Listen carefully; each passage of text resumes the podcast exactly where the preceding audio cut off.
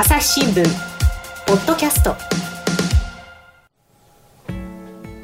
朝日新聞の神田大輔です。えー、サッカー日本代表メキシコ戦終わりましてですね、残念ながらゼロたいにで負けてしまったんですが、まあ、これあの親善試合ということですから、今後の、ね、課題を洗い出すという意味では大変あの意味のある試合だったのかもしれません。ちょっとそのあたり詳しいことをですね、編集委員の牛尾聡さんと一緒にですね、この試合振り返っていこうと思います。牛尾さん、よろしくお願いします。よろしくお願いします。まあ、何せやっぱりこうそもそも今回親善試合ができたこと自体がね、はい、大変だったというような話なんですけれども、はい、この辺牛尾さんも取材してらっしゃって、どういうようなこう難しさがあったんですかね。はい、えーとまあ、一つは例えば今回でいうとメキシコとのマッチメイクが最初に決まってたんですよね。はい、えー、でメキシコをやるといったときに、まあ、あのじゅうがつはオランダであの日本サイドがまあ主催みたいな形でゲームをやりました。はい、でオランダであの続けてやりたいと思ってたんですけども、メキシコメキシコもさっき言いましたけど、そのメ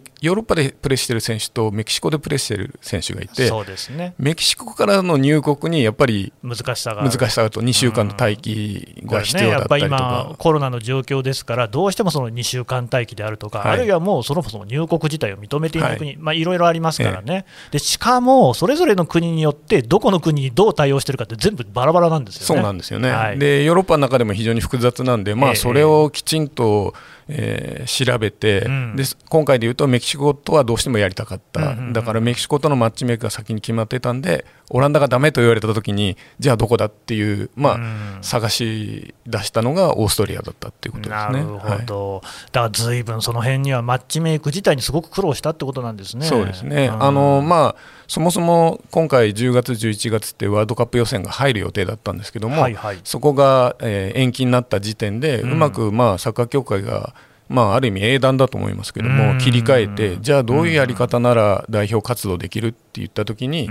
まあ一つはね、あの代表選手が ほ, ほぼほぼ海外組になってたっていうこともあると思いますし、まあそこからヨーロッパでやる手はないかっていう発想を持ちで、えーまあ、J リーグ国内でプレーしている選手は連れていけないですけども、うんまあ、向こうでどうやったらできるか、うんうんえー、じゃあ相手はどうや、どう、どっから選ぼうかっていうふうなことを、うんまあ、相当、えー課題難題多いことをクリアして実現したってことです ね, ね, ですね。だからそれこそ今回も大迫選手も、ね、出られなかったっていうのがありましたし、はい、前のじゅうがつの時は浅野さんも出られなかったりとか、ねはい、いろいろなやっぱりこうそれぞれの国やそのあとクラブによって全然こう事情が抱えているものが違って、はい、全部調整しなきゃいけないわけですから、ね、これは大変です ね, 大変ですね、はい、でそんな中ででもじゃあ試合をできたこと自体が結構大きい収穫だった。大きいと思います。あのーオーストリアで今回やることについても日本と日本協会がそのオーストリアでマッチメイクできるらしいっていうことが、まあ、ある意味世界中に情報が流れて、それに追随したあの国もいっぱいありましたし、なんか今オーストリアではいっぱい代表戦がやってるみたいじゃないですか。はい、アメリカが行ったり韓国もねあの、えー、ふつかまえですかメキシコでやってましたし、メキシコとねやったそうですね。あのそういう意味ではなんていうんですかね、こう他の国が日本を手本にしたみたいなところもあるんだと思います。しかしメキシコもねなんか詰め込みましたね韓国とやって日本とやって、そうですね、まあ、日本はね中みっかでしたけど、韓国あのメキシコの方は中ふつかだったんで、それでもちゃんと結構主力選手が出てきて、はいね、だからまあやっぱそれぐらいどの国にとってもやっぱりこう代表戦というかね、そういう試合をできること自体がすごく貴重な機会になってるってことなんでしょうね。はい、そうですね、あの、まあ、今その代表活動って FIFA が定めてるこう期間がインターナショナルマッチウィークっていうのが、うんうんまあ、年に何回か設けられていて、そこに入れざるを得ないんですけども、先ほども言いましたけど、そのアジアの場合ですとそこにほぼほぼワールドカップ予選だったり、うんえー、アジアカップ予選だったり、はい、そういう大会公式戦が入ってきてしまうんですね。そうすると、はいはい、アジアの中でまあ力が少し上あの、うんまあ、抜けている日本とか韓国とか、うんうん、そういう国からするとそこで公式戦でほぼほぼアジアの中での相手としかなかなかできない、うん、そうすると、まあ、今回はあのフレンドリーマッチになりましたけども、えー、海外の強い、えー、国、うんまあ、できればヨーロッパの強い国だったり南米だったりとやりたいんですけど、そうですね、うんえー、彼らは彼らで向こうは向こうでそれぞれ大会を抱えていたり、うん、ワールドカップ予選抱えていたりするので、うん、そういう国をたたとえ今回コロナの問題がなくて日本で開催できたとしても日本に呼ぶのってなかなか難しいんですね。まあそうでしょうね、はいうんうん、そうするとどうしても相手強い相手求めると、まあ、中南米中米だったりとか、うんえー、オセアニアだったりってなってしまうんですけども、うんまあ、そういう意味でもそのメキシコを呼べたっていうマッチメイクっていうのは、うん、あの素晴らしかったと思いますね。やっぱ日本に呼ぼうと思うと日本ってなんかこうヨーロッパから見ても南米から見ても遠いんですよ ね, そうですね時差もありますし、はい、やっぱそこに連れてくるってことになるとなかなか難しい、はいうん、けれども今回オーストリアだとそれこそ欧州勢だったらもう普通にね自然な形で参加もできますし、はい、そこは良かったわけですね。そうですねはい、でもこうやってねやっぱ試合を見ているとやっぱ試合もっとやってねこう積み上げていってほしいななんてこと感じちゃいますね。そうですね、まあね、それがどこ の, あの世界中のナショナルチーム、うんうん、代表チームが抱えている課題ですね。あの寄せ集めでどうやって短い時間どうやってその、えー、活動時間が取れない中でチームとしてこう成熟させていくかということが大きな問題だと思います。でまあ、これねサッカーっていうですね、まあ、おそらくその世界のスポーツの中でも、まあ、いちいかにいかっていうぐらい人気のスポーツだから、はい、これだけ、まあ、お金も集まるし注目も集まるっていうところもあると思うんですが、はい、他のスポーツだってねその代表戦できないっていう事情は多分同じようなことなんですよね。そうですねあの、うん、そういう意味では今回じゅうがつじゅういちがつと、まあもちろん日本サッカー協会はそれなりの予算規模があってお金を持ってるからできたっていう見、えー、見方もできるんですけども、うんうん、まあでも一つあのこういうやり方で代表活動あの代表選手海外で遠征行って、うんうんうんうん積むことができるよっていうのは、うんまあ、一つのヒントというかこういうやり方があるんだねっていうことは他の競技にもなんか広がるといいなと思ってます。そうですね、うんでまあ、あとやっぱりこう私がこう見ていて思ったのが、まあ、やっぱ無観客じゃないですか試合がね、はいでまあ、あの割と慣れたっていうところもありますし、えー、あとこう試合聞いてるとねあの監督なのかコーチなのかいろいろ声が飛んでるのとか聞こえてきて、はいまあ、それはそれで面白いなっていう気もするんですがですね、はい、あの日本だと普通に J リーグ普通じゃないですけども、はい、半分ですけど観客入れてるじゃないですか、はい、これってあんまりヨーロッパなんかでまだやってないんですかね。そうですねあの日本は今えー、収容率の ごじゅっパーセント まで入れていいということになってます、うんうんまあ、これは J リーグだけじゃなくてプロ野球もそうですけども、うんうん、それはその、えー、野球とサッカーが最初にこうそれを踏み出したっていうところがあってそうですね。で、まあ、実際にそのJ リーグのシーズンでいくとその中断期間が非常に長くてしちがつで、まあ、ジェイワン でいうとしちがつに再開したんですけども、はい、そこまでの間に、まあ、ヨーロッパはそのリーグをある意味中断の挟んで続けていった中で、うんうん、当然こう J リーグはそのヨーロッパのスペインだったりイングランドだったりのリーグとこう情報交換をしてきたんですね、うんはいはい、でその中で、えー、っと当然向こうは再開した後も無観客でやってで、うんえー、新しいシーズンがまた次のシーズンが今始まってますけども、うんうん、ほぼほぼ無観客ですね、うんうん、でそれに対して J リーグがあの中断期間開けてしばらくしたらお客さんを入れようと思ってるっていうこうやり取りの中で大変やっぱりヨーロッパの人から驚かれたと。あ驚かれたんですか、はい、そんいや、まあ、ある意味ねそのそんな無謀なことをするのかっていう驚きだったかもしれないんですけどもあえそんなことをするのできるの客を入れられるの、はい、っていう驚き、ええ、でそれが、えー、向こうにはすごく、まあ、びっくり、うん、どんなやり方するんだって逆にこう日本の情報を向こうが欲しがったりとかしてあそうですか、はい面白いこう現象が起きたんですけども、まあ、日本はその日本でガイドラインをきちんと作り、うん そ, うですね、それからまあ一番大事だったのはやっぱり選手を守るそれからお客さんを守るという意味では、うんうんえー、ガイドラインを作った中でやっぱり見に来てくれる人たちに最低限これは守ってくださいよというお願いを協力を求めました、うんうんうんうん、でそれが今のところあの、まあ、あの観客の中からクラスターが発生してないっていうことも一つのエビデンスにはなってますけども、うんまあ、いろんなこう科学技術最先端のものを入れたりとか、うんえー、体温を測るとかそういうことだけじゃなくてですねいろんなことを取り入れながら、うんえー、感染拡大を防止しながら、まあ、でもスポーツの文化も止めないよっていうようなことを今取り組んでるということですね。朝日新聞ポッドキャスト朝日新聞の質問ドラえもん。我が家の朝は質問から始まる。電線にスズメやカラスが止まっても感電しないのはなぜ？身の回りのことから広い世界のことまでいろんな質問が毎朝新聞の一面に載って君の元へやってくる。ママなんで？なんでだろうね。さあ、めくって探して答えを発見。あった！スズメより電線の方が電気を通しやすいからか。毎朝のワクワクが未来を開く。朝日新聞。だからまあスポーツに限った話じゃありませんが、はい、やっぱりどうやらこのウィズコロナ、はい、コロナと付き合う生活は長引きそうで、はいまあ、今もだいさん波なんてことも言われてますけれども、えーまあ、じゃあそれでみんなこう家の中に閉じこもってりゃいいかっていうと、まあ、そうはならないですもんね、うん、やっぱこう見ててやっぱサッカーとかねあのスポーツ見てるっていうのはねすごくこう、まあ、楽しいし、はい、それからそういうようなこう時間もないことには、うん、一体こう我々何のために生きてるのかっていうこともあるわけじゃないですか、はい、そこをうまく付き合っていくっていう意味で実は日本が世界の先進的な例になるかもしれないんですね。そうですね、そういう期待感は非常にあります。そのまあ今プロ野球と J リーグでお客さんを ごじゅっパーセント 入れてるとで、まあ、その先あのには彼らが言うのはやっぱり来年のオリンピック・パラリンピックにまあ参考というか見本にしたいっていうような思いもありますけど、まあそれと実際にオリンピック・パラリンピックが開催できるかはまあなかなか難しいと思いますが、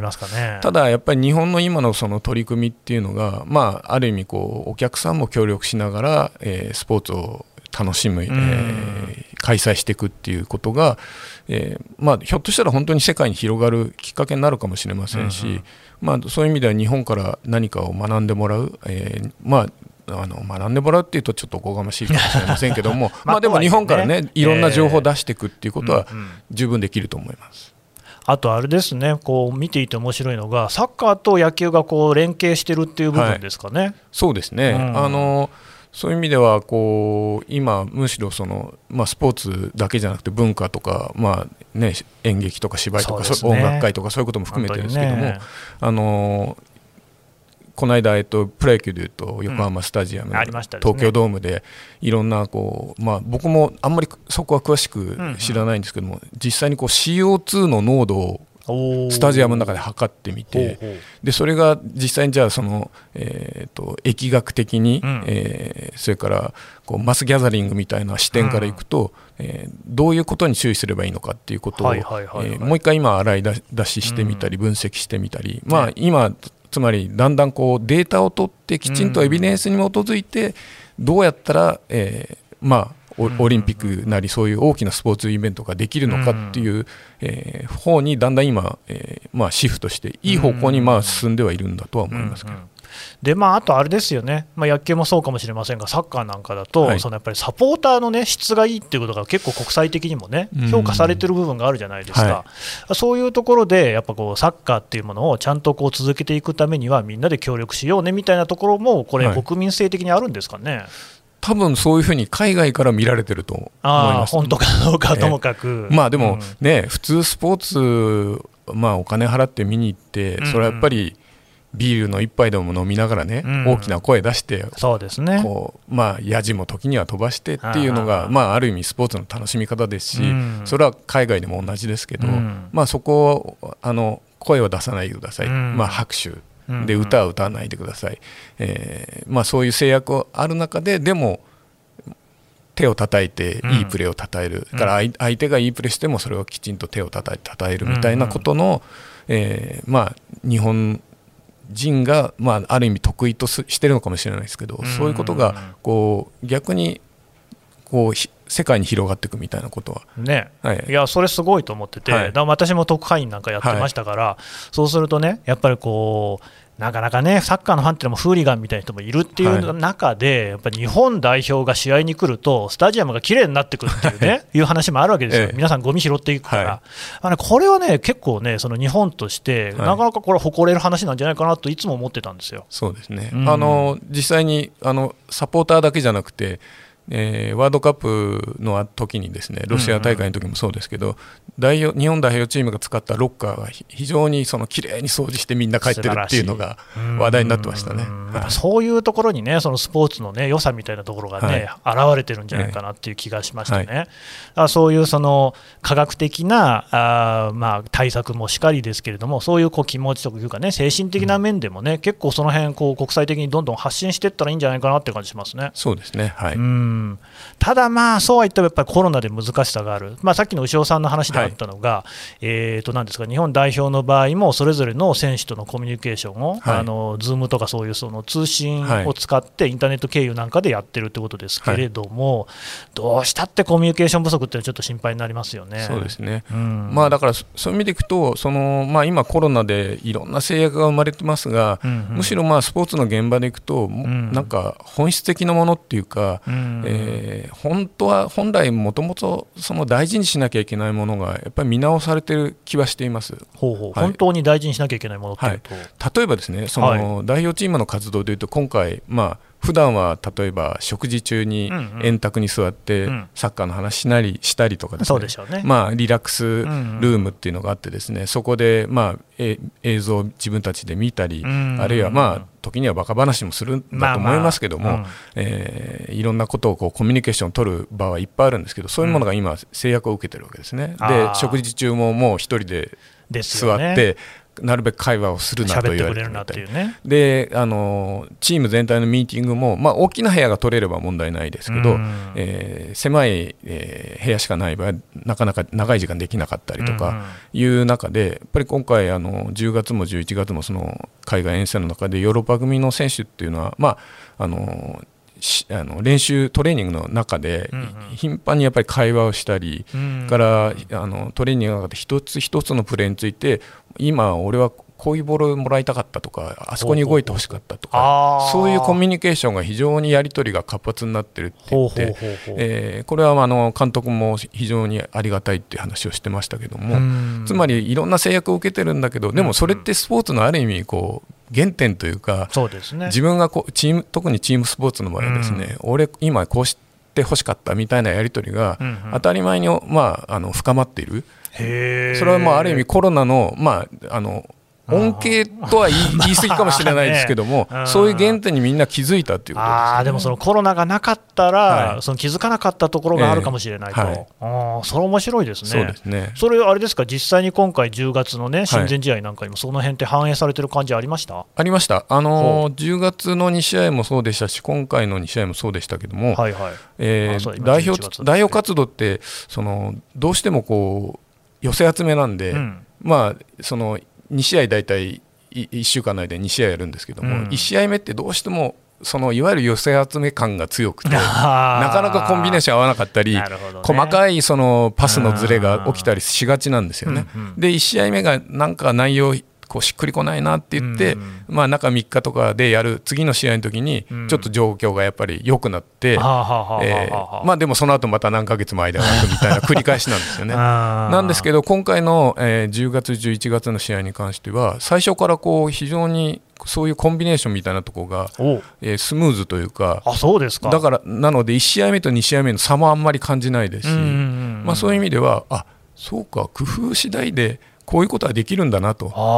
ふうに思いました。それはちょっと目から鱗みたいな話ですね。そうですね、はい、確かにそうい う, こうコミュニケーションが平場で取れるっていう意識があると、はい、逆にそこら辺がちょっとおろそかになっちゃう部分もあるのかもしれない。そうですね。あでいち試合目はまあとりあえずこう、ね、なんかそういう準備的な、ねはいえー、試合だっていうような意識がどこかしらにこう選手の頭にあったかもしれない、うん、それがでもやっぱりこういうコロナの中でコミュニケーション取れない、しかも試合自体が少ないわけですよね、はい、もうこれはもういち戦目からもうねいやもう巻きに巻いていかないといけないぞっていうようなところが最初から選手の中にもあった、はい、みたいな感じですね、ええ、あまあコロナっていうのもねそれこそ逆境すべての、ね、人がこう逆境の中にあるっていうそういうことだと思いますが、はい、こういうこのサッカーの、ね、選手たちのやり方、まあ、スタッフのやり方なんかを見ていると、はいまあ、その日本協会が、ね、マッチメイクうまくやったってところも含めて、はい、結構できることはあるで、しかもそれがうまくいけばいつも以上のパフォーマンスも発揮できるってことですかね。そうですねあの、うん、やっぱり工夫の仕方であり、うんうんうんうん、取り組み次第で、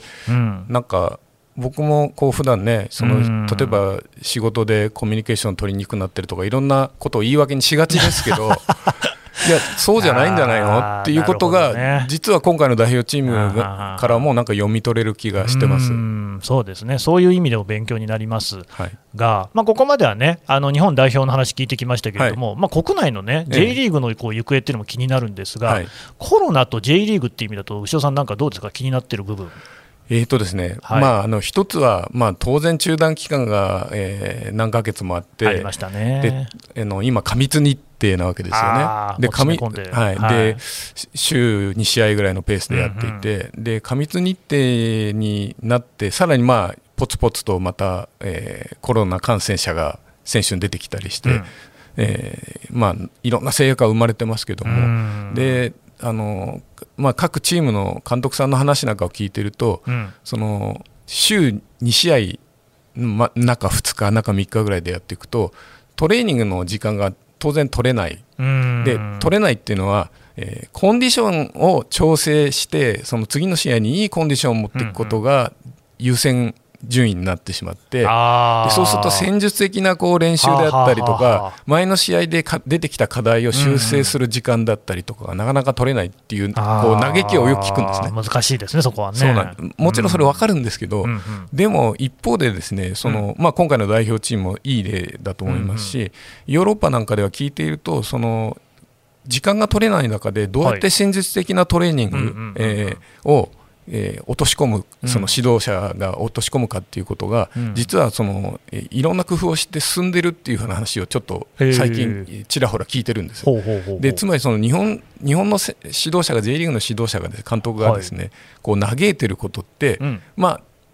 分かる、理解はできるけど、うんうん、ひょっとして言い訳になってるかもしれなくて、ほうほうほうほう、実はそのトレーニングの工夫の仕方とか、うん、あるいはその、まあ、いろんな今あのいろんなアプリを使ったりとかですね、映像を使ったりとかっていうのも進んでるんですけども、うん、そういうものをうまく駆使して、うん、だから選手の側の、えー、こうそういうもの、あのその時間が取れない中で、えー、トレーニング、えー、どう進めるとか、うん、コミュニケーションどう取るとか、うん、だから戦術的な部分の課題をこう修正していくかみたいなことの、はいはい、取り組み次第では、うん、ひょっとしたら変わっていくんじゃないかっていうふうには思ってます。それこそ日本代表なんかはその辺うまくいってる部分があるわけですから、そです、ね、はい、それをこう J リーグのクラブの方でも導入していけば、はい、そういうあのむしろね、今までよりもパフォーマンス発揮できるかもしれない、はい、そうなんです。あで、まあ、今シーズンでいうと川崎フロンターレが、まあ、うんうん、ダントツでこう周囲走ってますけども、うん、えー、フロンターレができ実はできてる背景にはひょっとしたらそういうことがあるかもしれないですし、はい、あの会にこうね、えー、こう位置しているクラブのこう取り組みとか努力は そ, うあのそういった部分も含めてこう見直すっていうことはあっていいんじゃないかなと思ってます。なるほど、はい、この辺の話なんていうのはね、こう普段のこう我々の仕事であるとか、はい、日常生活とかにもこう言える話かもしれないです ね, ですね。全くそうだと思います。うーん、まあ正直言って、そのコロナ自体はこうどうにもならないといいますか、はい、まあ、収まるのを待つしかないという感じですし、はい、こうたとえ、ね、ワクチンがこうできたところで、それですべて解決するって話ではないよっていうのは、もう専門家も指摘しているところですから、はい、多分まあこういうことを、まあ、これは機会と捉えて、はい、まあ、むしろ、ね、前向きに取り組んでいくっていうことが大事なんでしょうね。はい、うーん、分かりました。牛尾さん、どうもありがとうございました。はい、ありがとうございました。朝日新聞ポッドキャスト。この番組へのご意見、ご感想をメールで募集しています。ポッドキャスト アット アサヒ ドット コム ポッドキャスト アット アサヒ ドット コム までメールでお寄せください。ツイッターでも番組情報を随時紹介しています。アットマーク朝日ポッドキャスト、朝日新聞ポッドキャストで検索してみてください。朝日新聞サッカー担当の公式アカウントでは、紙面で伝えきれない話題や選手の声などを現場から直接お届けしています。アットマーク朝日アンダーバーサッカーいち、朝日新聞サッカー担当で検索してみてください。